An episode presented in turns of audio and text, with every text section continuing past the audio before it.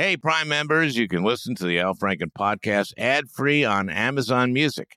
Download the Amazon Music app today. An epic matchup between your two favorite teams, and you're at the game getting the most from what it means to be here with American Express. You breeze through the card member entrance, stop by the lounge. Now it's almost tip off, and everyone's already on their feet. This is gonna be good. That's the powerful backing of American Express. See how to elevate your live sports experience at americanexpress.com slash with Amex. Eligible American Express card required. Benefits vary by card and by venue. Terms apply.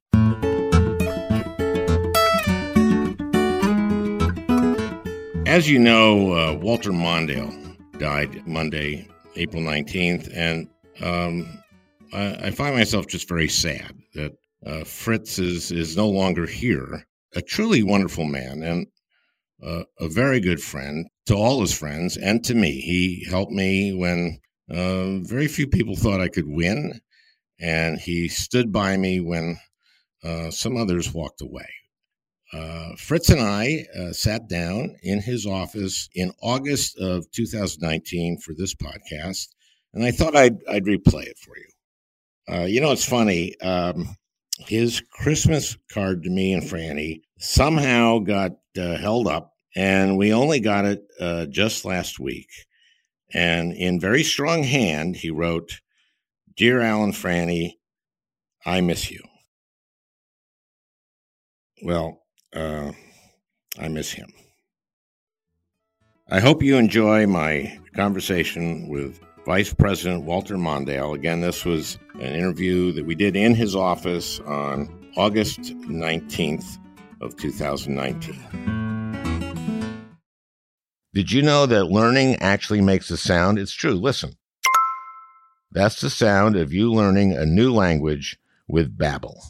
Babbel's tips and tools are approachable, accessible, rooted in real-life situations, and delivered with conversation-based teaching so you're ready to practice what you've learned in the real world. For example, let's say you're in Berlin and you want to visit the Fuhrer bunker. It's pretty simple, actually. Wo ist der Fuhrer bunker? Studies from Yale, Michigan State University, and others continue to prove Babbel is better. One study found that using Babbel for 15 hours is equivalent to a full semester at college. Here is a special limited time deal for our listeners. Right now, get 55% off your Babbel subscription, but only for our listeners at babbel.com slash franken. Get 55% off at babbel.com slash franken, spelled B-A-B-B-E-L dot com slash franken. Rules and restrictions may apply. Whether you're shipping 100 packages a month or thousands, ShipStation lets you automate routine shipping tasks and easily handle returns. Manage orders, print labels, compare rates, optimize every shipment, and automate delivery notifications with ShipStation's easy to use dashboard. Plus, you can access industry leading discounted rates from USPS, UPS, DHL, and Global Post, with discounts up to 89% off USPS and UPS rates. Over 130,000 companies have grown their e commerce businesses with ShipStation, and 98% of companies that stick with ShipStation for a year become customers for life. Optimize and keep up your momentum for growth with ShipStation. Use promo code WONDERY today at shipstation.com to sign up for your free 60-day trial. That's shipstation.com, promo code WONDERY. Vice President Walter Mondale uh, is my guest here, and we're recording in his office. He works at uh, at a law firm here in Minneapolis, and uh, so we're doing that. So you may hear interruptions. He uh, is is just beloved here in Minnesota, and for a reason. He is 91 years old now and has uh, served the state. He served the state for a really long time, and this country he was in the Senate at a time when it was working better than it does now. Let's let's just put it that way. A lot of it, I think, has to do with what happened during the period that he was there, and uh, specifically the Civil Rights Bill. Before the Civil Rights Bill, we had a Democratic Party that was liberal and progressive and conservative. And the Republican Party was conservative. And then it had these Northeastern Republicans who were liberal and progressive. So, what happened to get anything done, you had to work across party lines. And that doesn't happen now. And uh, that is a shame. So when when Fritz Mondale was there, he got stuff done. He got a equal housing bill done, civil rights bill, and of course, uh, vice president of the United States. He really created the modern vice presidency. Uh, until then, really, the the vice president was just there in case the president died. And uh, presidents used to die pretty often. So you had that. I believe he was the first vice president have his office in the White House, uh, in the West Wing, near the Oval Office, by the Oval Office, and not in the executive office building across the street. And really invented, he and Carter worked together. Uh, they did not fire a shot during their four years. You're 91 now? That's the last I heard. You know, I was thinking run for president. Yes. And it'll just make the other guys look younger. Well, yes, but 91's not too old to run, is it? Uh, how old was Adenauer when he retired? 90. 90. But, but I, I, think he was 90, but he was he was older. Adenauer was the chancellor yes. of Germany for yes. years and yes. uh, uh, was uh, was close to 90. It all depends how, how, you're doing when you're 90, isn't it? I have the opinion that maybe it's a little old. Now, uh, you teach the presidency and the law, the Constitution, and yeah. the Constitution uh, at, at, the Humphrey School. At yeah. the Humphrey School. Yeah. Uh, let me ask you something because it came up. Can the president order companies to leave a country like China? Can- I, don't, I don't think so. We're a free society. People uh, are free to do what they want, say what they want, unless they collide with the law. And I don't know, uh, he's citing some law that doesn't seem to fit at all about uh, extremism or terrorism and when that can be uh, stopped. But no, I don't think I don't think he's t- making sense here at all. I don't think so either, and it's not unusual. No, he does it every day. Yeah, and it's hard to keep track of.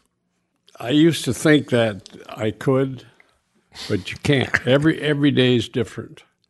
Uh, last couple days, he's was said we got to go easier on the China trade thing, and then said, "Oh no, he's going to be tougher." All within 24 hours. So be my guest. Yeah, he, he increased the tariffs, gets to the G7, says, someone asked him, Do you have regrets? He said, Of course I have regrets. I have regrets all the time. And he says, I, I, am going to lower them. And then the, um, his team yeah. says, no, no, he didn't mean that. And then they said he means he's going to raise them. And then Get he said tougher. he's going to raise them. They got the message to him. I think a lot of Americans have this experience, which is you try to collect or remember so that you can organize them all the unbelievably horrible things he's done. Yep, yep, yep. And you can't.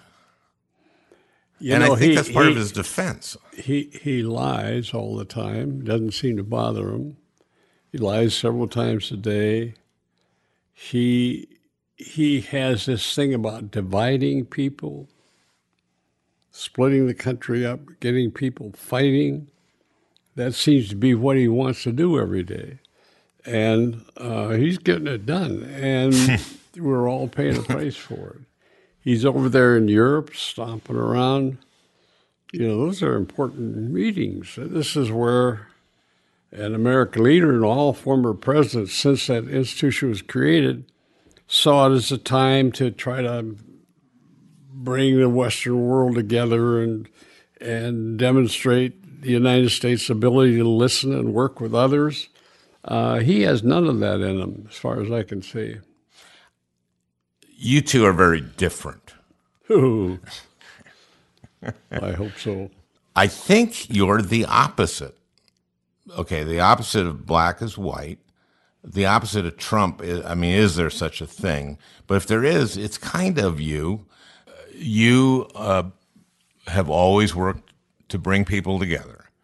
You've stood for things like civil rights. And I want to talk about the civil rights bill and Hubert Humphrey and your work yeah. with with him and with Lyndon Johnson on that bill and bills that followed, like on housing and and such. I was thinking about the 1964 Civil Rights Bill as a demarcation in our country's politics. Because before that, the South had been Democratic yep. since the Civil War. And once the Civil Rights Bill happened, and we got the Southern strategy, and we got it became Republican. That's right. Took a while, but now it's just didn't it, take very long. No, yeah. no, it didn't. And you were there then, so I want to ask you about how long it took and how quickly you thought things changed. Because before it, you had very conservative Democrats in the South. You had Richard Russell. You had the, yes, and you had very liberal Republicans in the Northeast. That's right. You had Jacob Javits, and uh-huh. we had several of those moderates in uh, northeastern United States Republicans that that we worked with on almost everything, including civil rights. So, pretty much things got done because you had to work in a bipartisan way, just because of the structure of the two parties. And then we had the votes when issues came up. Uh, in those days, you had to get 67 votes to close off. That's right. They changed the number. 67, so it's almost, they set the rule up so it'd be impossible. And we got enough senators, Republicans and Democrats, to ride over those rules. And um, it was a great time in, I think, America's history. And I loved it, of course, because there had been, one way or another, 200 years of paralysis on civil rights. And suddenly the dam broke, and we charted a new course for our country. And I, I think we've been better off as a nation ever since. Not perfect for sure, but progress. Oh, there's no question. I mean, I, I mean, it's almost silly to question that. I, I, yeah. I was born in 1951. I, I grew up in St. Louis Park, yep. uh, middle class. Dad was a printing salesman. Dad yep. didn't graduate high school. I was the luckiest kid in the world. Yep. Happy guy, weren't you? Was good I was days. very happy. Yep. Our school system, St. Louis Park school system, one of the best in the state, or yep. maybe the best. And I just knew I could do anything. And this is post World War II. Yep. Who said this? Uh, Rick Nolan, I think. Yeah. He said that uh, you had to have a plan to fail mm-hmm. in post World War II. If you were white, if you were white, mm-hmm. and because of the Civil Rights Bill and because of the progress since then, that's less true. Yeah. We we we um, put aside maybe the most disgraceful element in American life, and that is that we were willing to put blacks and minorities down, we put women in, in secondary roles. Uh, we, were, we were willing to let the white males stride around uninterrupted in any way. Being a white male, I know what, what that's like, but um, terrible, huh? Well, yeah. well, you know, that's what you get used to when you're a kid. You're, yeah. It goes your way. But that's not the way it should be in America. We got, we should be using everybody, listening to everybody, male, female, minority, whites, to shape our policies and, and bring us together and get things done. It's it's actually Now we can do that. We haven't done it yet as much as we should, but we can do we it. certainly haven't done it yet. There's certainly the disparities actually are getting wider and wider because uh, people at the very top are getting wealthier. The rest of America is not progressing, and the people at the bottom, it, it's in many ways getting worse. And the legacy of slavery did not go away in 1865, and and it I think continued. I think that's right, but this uh, phenomenon of millions of Americans slipping, who had been middle class Americans, has been a phenomenon of the last twenty years. We've had it before in American life.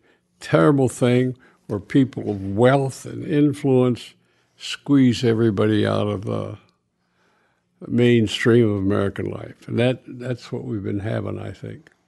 Yeah, we had that um, last part of the 19th century, and we're seeing it now.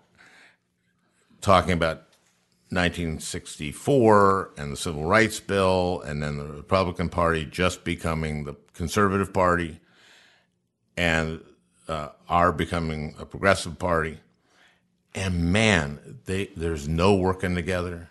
And we have a president who is doing everything he can to double down every chance he can to divide people. And I guess that's his strategy. That's how he won last time.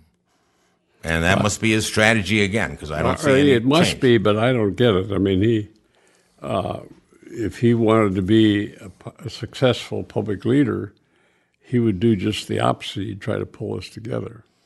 He's It depends what you consider success, I Yep. guess.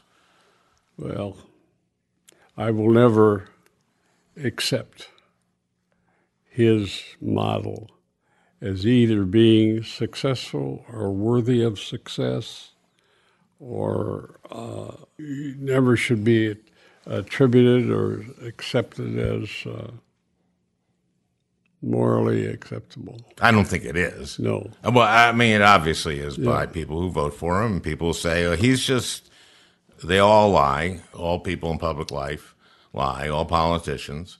And he's at least being honest about lying. I ran into a guy the other day say, "Well, at least he's doing what he promised." I said, said- Wow. I said, "That's exactly what he's not doing."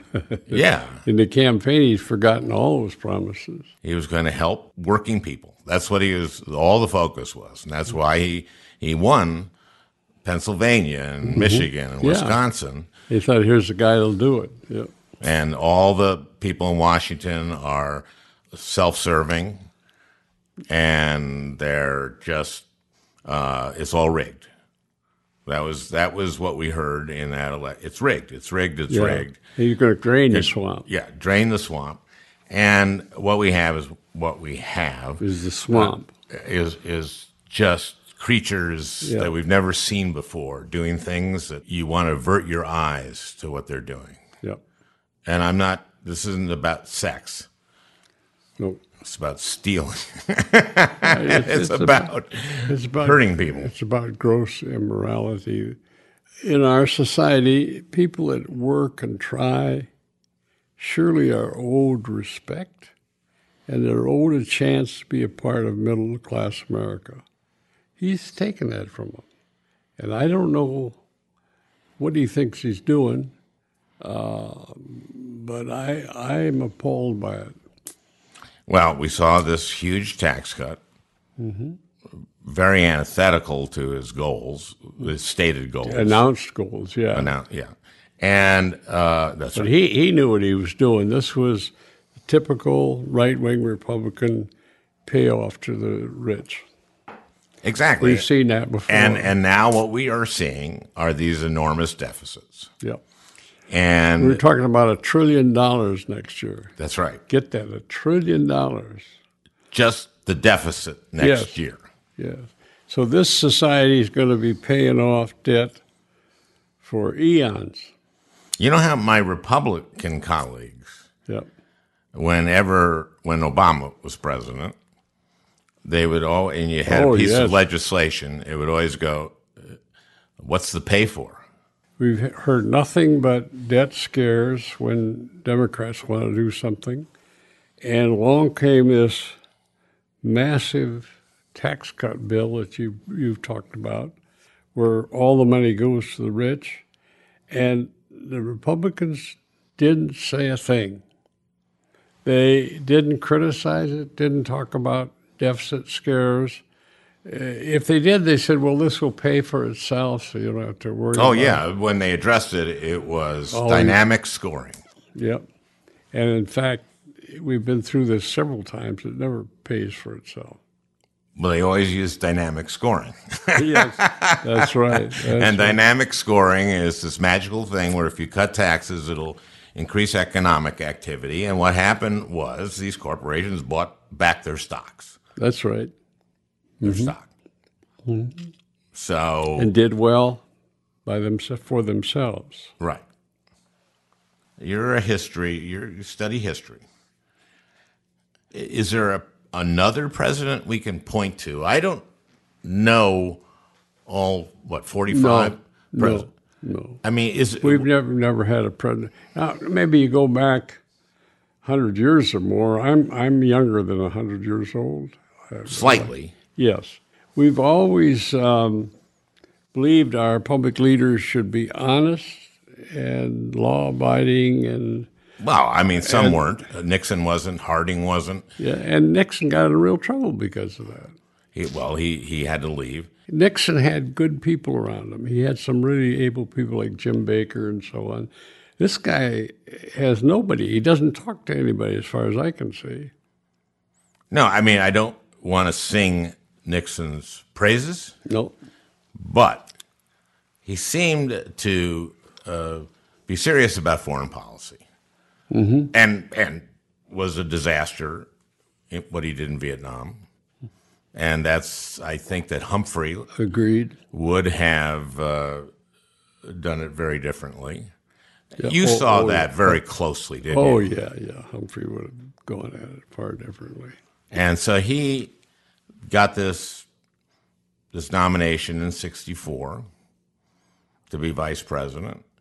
You had to handle the Mississippi Freedom Caucus or delegation, um, and that must have been a lot of pressure on you. Just why don't why don't we set that up because that was a I'd like to talk about that because it's um, the one of the things in my long career that uh, I find is subject to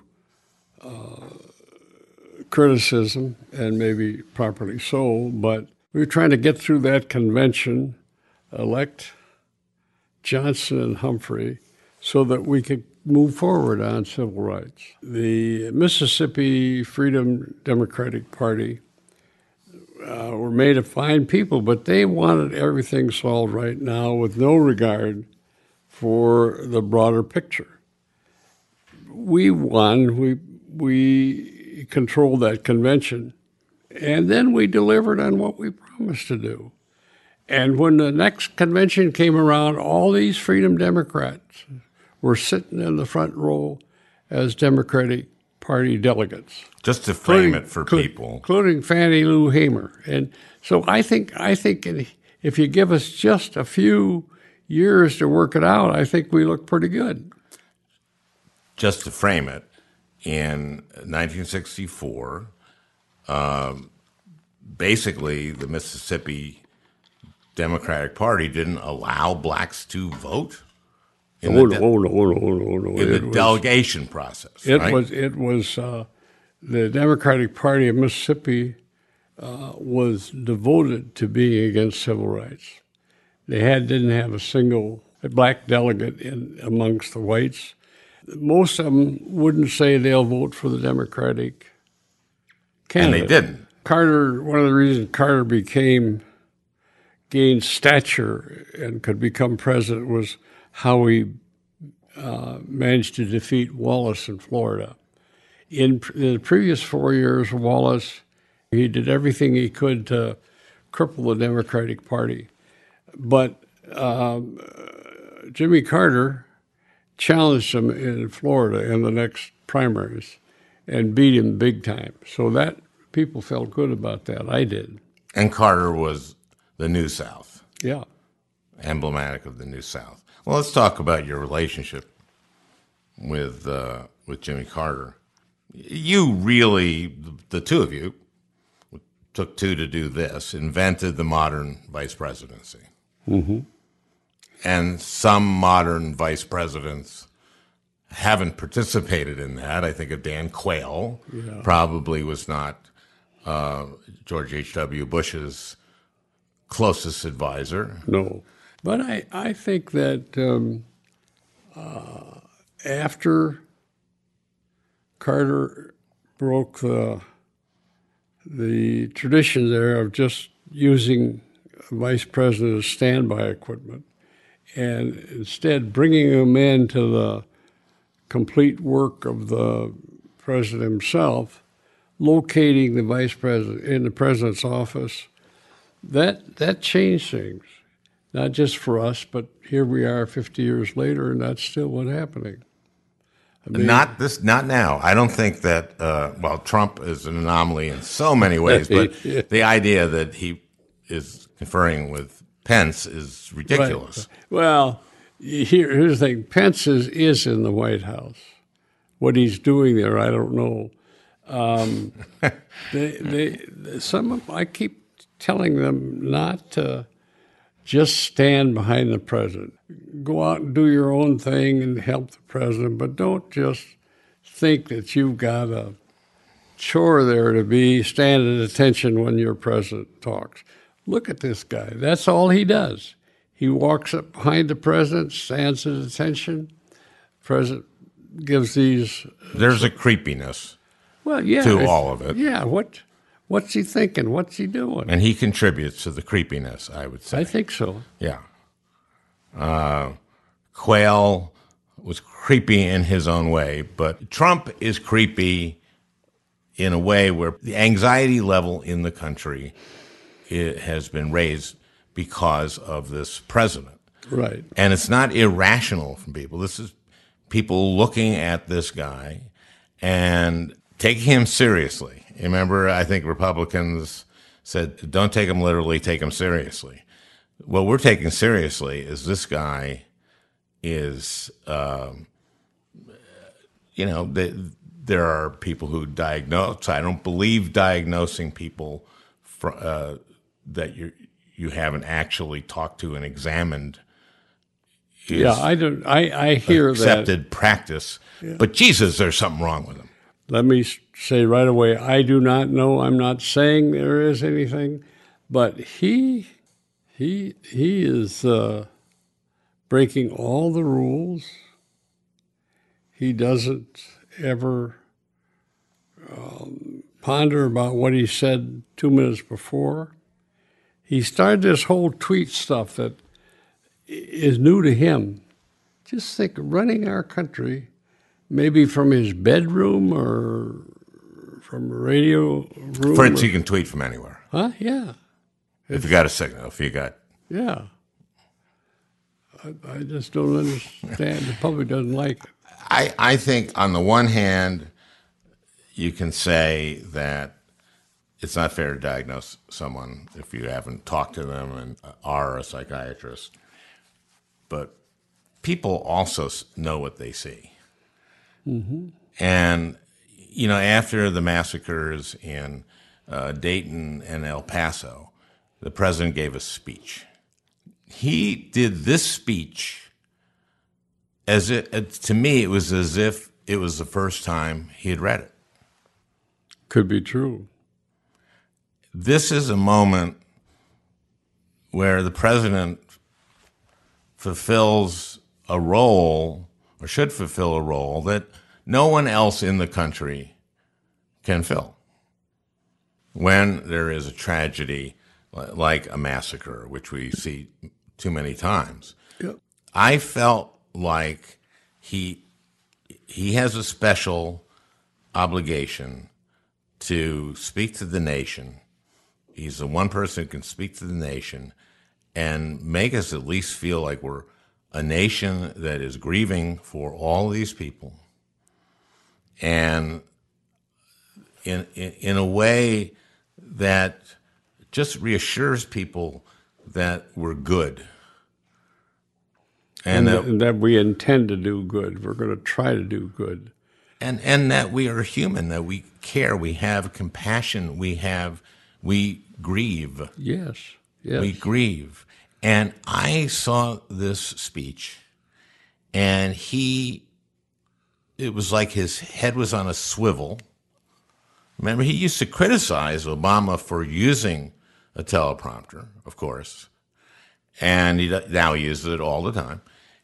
Uh, and he, it was just, you know, I'll go to the left pro- teleprompter for this, then I'll turn to the right, and I'll just say these words. And someone wrote the words, and I'm, I don't remember any of the words, but what I do remember was his affect. And to me, you know, if I were to give him advice, it would be read the speech beforehand several times, absorb it, rewrite it yourself. So they're your words, some of them. Well, that makes a lot of sense, but I don't, well, I, I may be wrong, but I don't think he takes advice. No. But is there a difference between taking advice and taking help? I mean, when, when he, the State of the Union address is not written by Donald Trump. No. I mean, that's clear. So he needs help there. He obviously doesn't need help to go in front of 15, 20,000 people and talk off the top of his head for an hour or an hour and a half. And that's a, that's a a, a skill, and that is a skill that got him elected president. That's right. And and although he says uh, outrageous things, he's good at it. Yep. He, uh, he raises the, these audiences. He gets them excited. He he pumps them up. They laugh at his yeah. jokes. Yep. He's like a comedian who goes in front of a crowd and works them, and he and he listens, and he finds out what hits, what yeah. works, and he uses it, and he uses it. So yeah. so I'm going to build a wall, and Mexico is going to pay for it.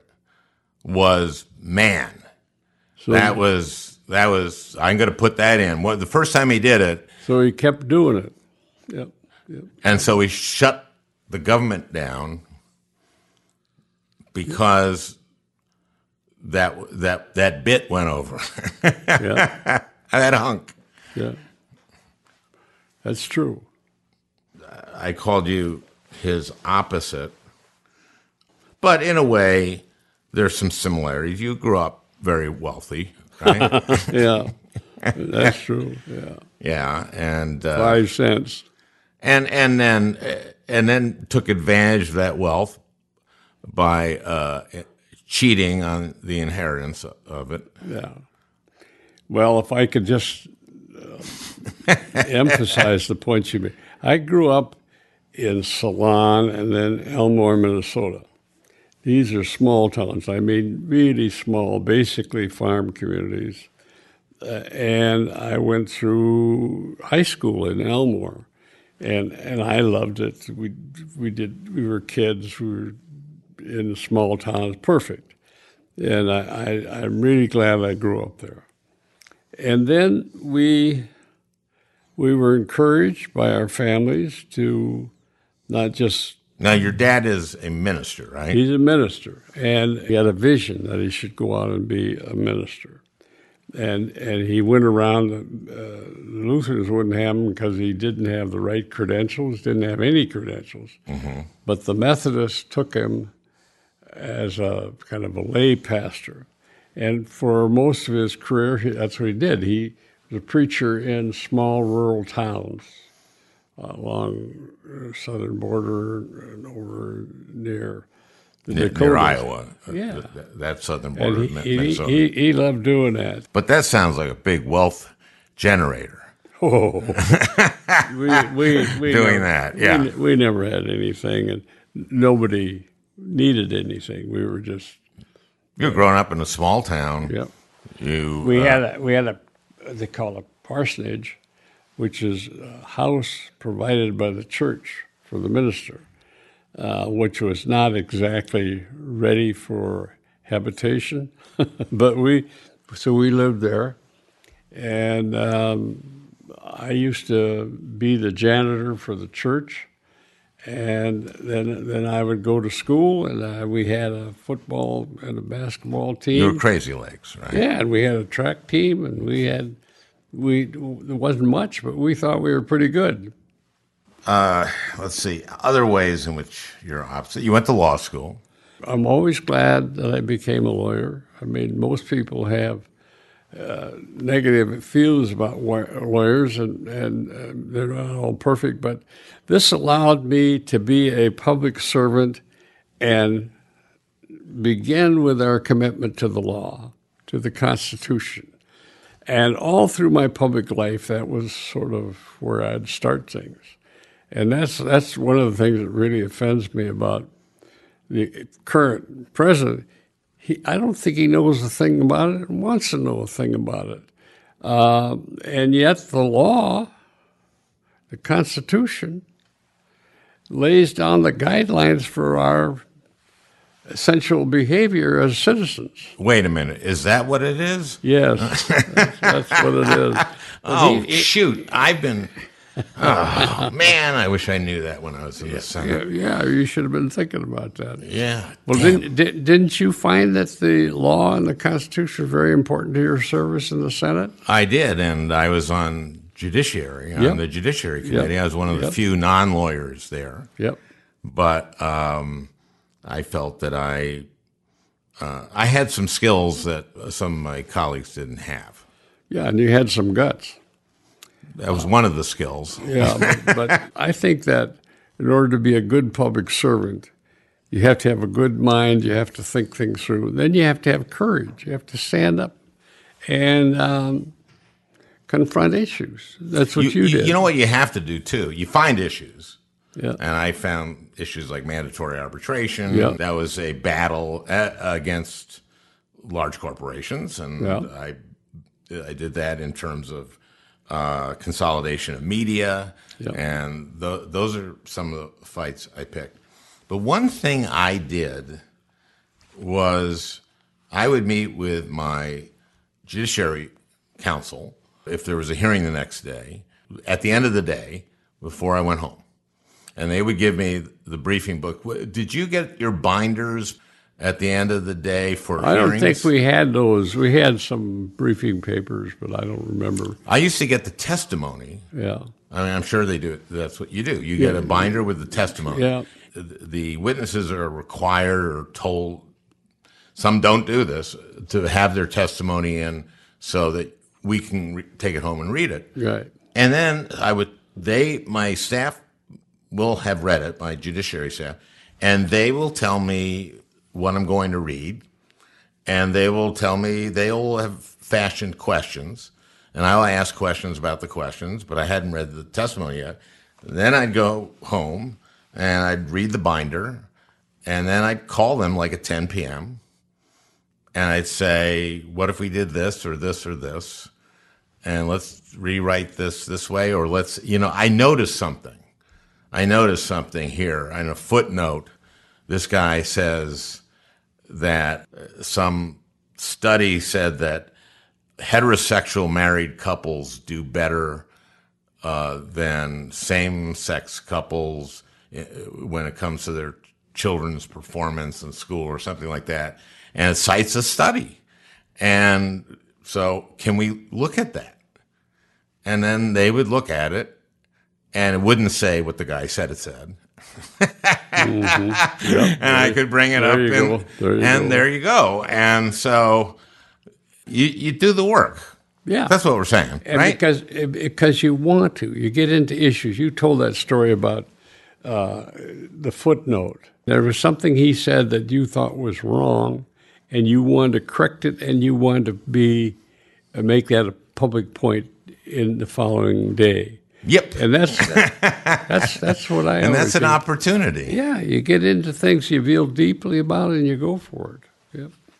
Yeah, and I miss that. I miss that. Oh yeah. Man, I do. You know, I think there actually also is uh, on judiciary, especially, I felt it, but in other committees too, is having been a performer helps. Yep. Yep. I mean, I would send my colleagues, well, one colleague in uh, particular on judiciary, questions for Kavanaugh, and question, you know, and questions for Barr. He's a beauty. Unbelievable. Yep. Yep. Where'd they find him? That he had been attorney general before, and he was some corporate. You know, he was making a lot of money, and now he wanted to come in. And basically, that hearing should have been about the things he said before the report came out. Yeah. And the things he said before the report came out were just lies. And he knew that the American people, no one is going to read a 450 No. page report. There's just not. So he goes there and said it concluded that the president cooperated with, with the investigation. Yep. So I just, you know, I like wrote my colleague, uh, I said, just say, just say, okay, he fired the first head of the investigation. Right. He then ordered his legal counsel to order the deputy attorney general to fire you. This, is, this is in testimony to, to talking to Mueller. Right. And then he ordered his legal counsel to write a memo saying that he hadn't told him Yeah. to, to do that. And he kept directing uh, Sessions Yeah. Yeah. to fire Mueller. Yeah. And he wouldn't submit to interviews. Yes. The point is, I would have asked, Sure. I I would have said, the people of Minnesota don't consider firing the first head of the investigation, ordering your uh, subordinates to fire the next head of the investigation to be cooperating. yeah. That's right. That's right. This is this is frustrating. Yes, it is. but I, you're going to find a way of doing it. I think. Yeah. There's a phrase called the wit of the staircase, and it's French. Yeah. And I don't speak French. And I suffer from it all the time. I went, ah, damn, I wish I had said this in the hearing or something. Did you have any of those in your career? Oh yeah. You know, a lot of times you don't have time to. Other people are speaking. You can't get in there. Sometimes uh, you've already made another point, and, and it's not appropriate for you to try to hog the stage. Um, yeah, you often get in a position where you haven't quite done all you wanted to do Or you just don't think of the thing that No. later you think of. That's right. That's all. That's right. That's all we're talking about. Yeah. I remember the first debate against Reagan. Uh, your first debate against Reagan in '84. He started to kind of talk about driving up the Pacific Coast Highway, and it kind of wandered nowhere. What was the question? Do you remember at all? Well, he, he brought it up. He- Oh, oh so he a self set, this was himself, a he set himself up. This was a standard speech he gave about what should be important to America or to California, and what he wanted to put in the memory files. Like a time capsule? time or- capsule. That Okay, was oh, it. So okay. 100 years from now, this would be him talking to the So this was a standard speech he had. Yes. Which is, I'm driving down the Pacific. Yeah, then he, Coast then he, Highway then he and- got in the middle of it, couldn't, couldn't remember. Uh, Afterwards, one of the reporters on the panel said, You know, you made a bad mistake here. He said, When, when um, Reagan's time was up, you should have said, no, I'm interested in this, and I and I I, I, I cede my time to the president because he said he, he didn't know where where he was. Yeah. Now, did, did that did that guy tell you that immediately after? Mm-hmm. Okay. So then he starts the next debate with I'm not going to hold your youth and Yeah, inexperience. that's right. That's right. And have you ever thought about that moment? Yes, I think about it all the time. Okay, that's what I. I because I thought it was ridiculous because I was 55, I wasn't a baby, and he was what 70 or something like that, uh, and I hadn't raised a point, so I, I didn't uh, give it the seriousness that. Uh, well, everyone was wondering after that moment in the first debate Yeah. whether he w- was losing it. was losing. That's right. So So this they, was they had they had to find some way of uh, getting back on the program, of and this was it. that. Yeah. And it was a clever thing, and he handled it very well. But I didn't recognize how important that was going to be in the rest of the campaign because this, this kind of told the public that, yes, the president was uh, with it. Uh, uh, He, he knew what he was doing. And He that- could deliver a line that someone yeah, had it- written that's for a, him. This was a sense of humor he'd used, and that he took me out on that issue. Uh, I don't think any of that was true, but that's the way it was taken. The, he was, the, at that point, the oldest president in American history, I believe. And obviously, he was beginning. I think. I, th- I think that um, there was something going on there. I never said that in the campaign because I didn't know and I couldn't prove it. But I, I think he was starting to slip. Let's uh, talk about losing or suffering a setback. Uh, something I'm kind of sensitive Yeah, to you're myself. ex- you're going to be an expert on this. Well, and and resilience. And the bastard came to Minnesota and tried to win Minnesota too. well, that's legal. It, it's legal, but you know, you'd think He, well, he, by then he knew he had destroyed me, and uh, he was going to win big, and of course he did. Uh, what what hurt? I guess after the campaign, I would I would sit there and try to figure out what happened. Why couldn't I have thought these things through? Why why did I get so tired when uh, when these things came up? And and I found that I would I couldn't sleep at night, so I just had a bunch of books next to my bed, and I'd read for three hours or four hours, and go take a nap and wake up at four in the morning and start reading again.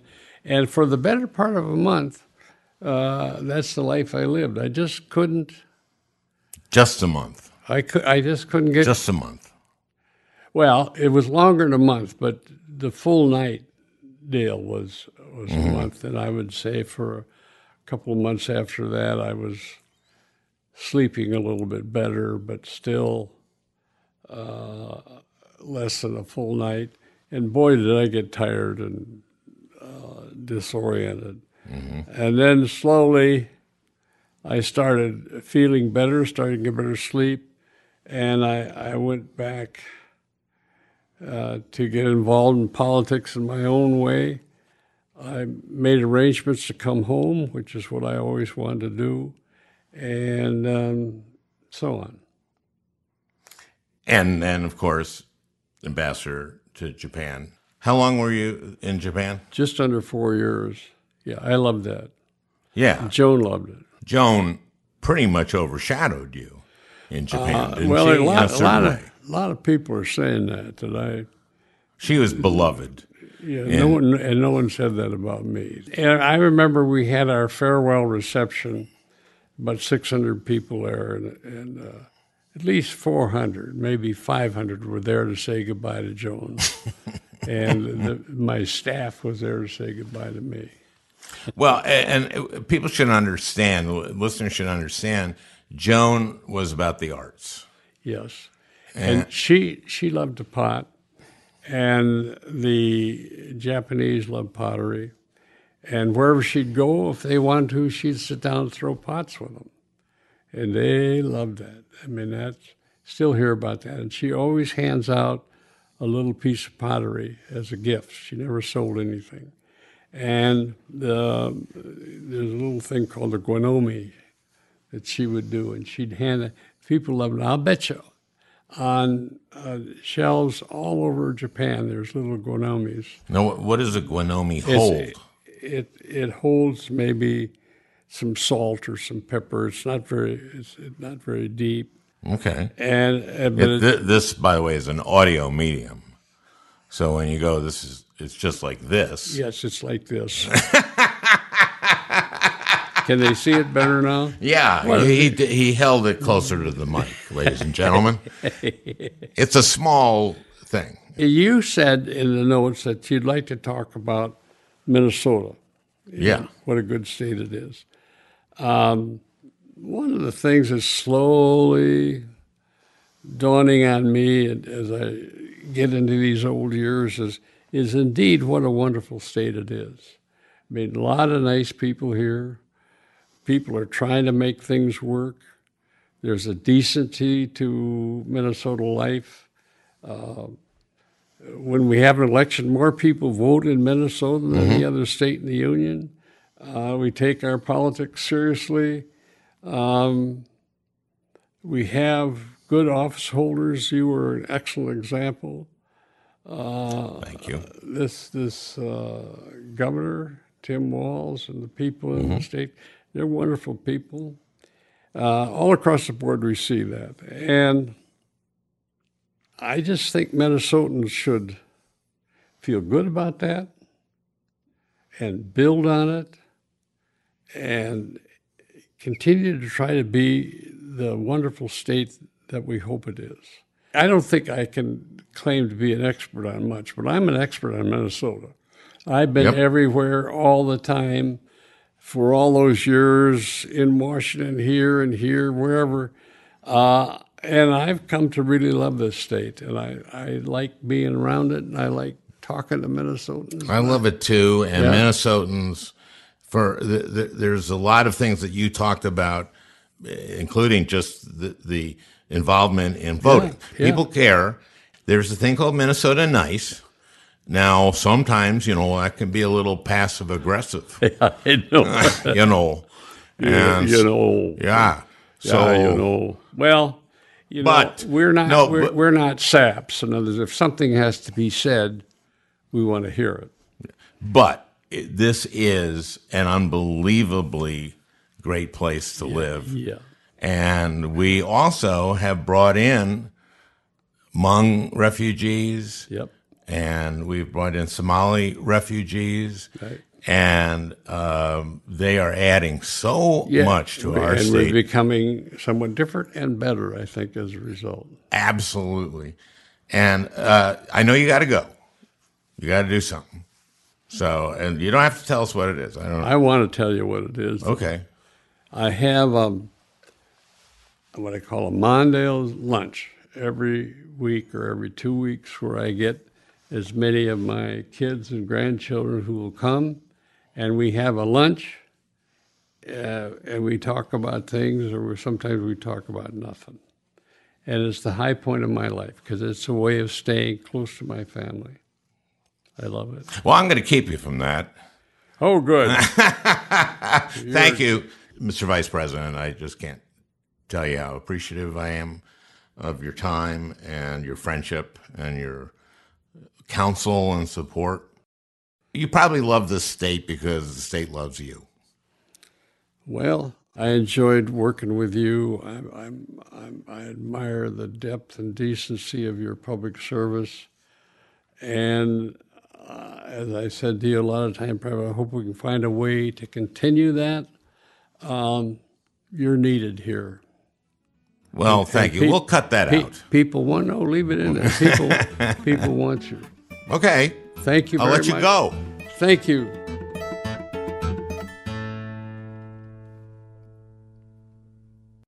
Hey, Prime members, you can listen to the Al Franken podcast ad free on Amazon Music. Download the Amazon Music app today. Or you can listen ad free with Wondery Plus in Apple Podcasts. Before you go, tell us about yourself by completing a short survey at wondery.com slash survey. The early 2000s was a breeding ground for bad reality competition series. From shows like Kid Nation, CBS's weird Lord of the Flies style social experiment that took 40 kids to live by themselves in a ghost town, to The Swan, a horrifying concept where women spent months undergoing a physical transformation and then were made to compete in a beauty pageant. Hi, I'm Misha Brown, and I'm the host of Wondery's podcast, The Big Flop. Each episode, comedians join me to chronicle one of the biggest pop culture fails of all time and try to answer the age old question who thought this was a good idea? Recently, on The Big Flop, we looked at the reality TV show The Swan. The problem this dream opportunity quickly became a viewing nightmare. They were isolated for weeks, berated, operated on, and then were ranked by a panel of judges. Follow the big flop on the Wondery app or wherever you get your podcasts.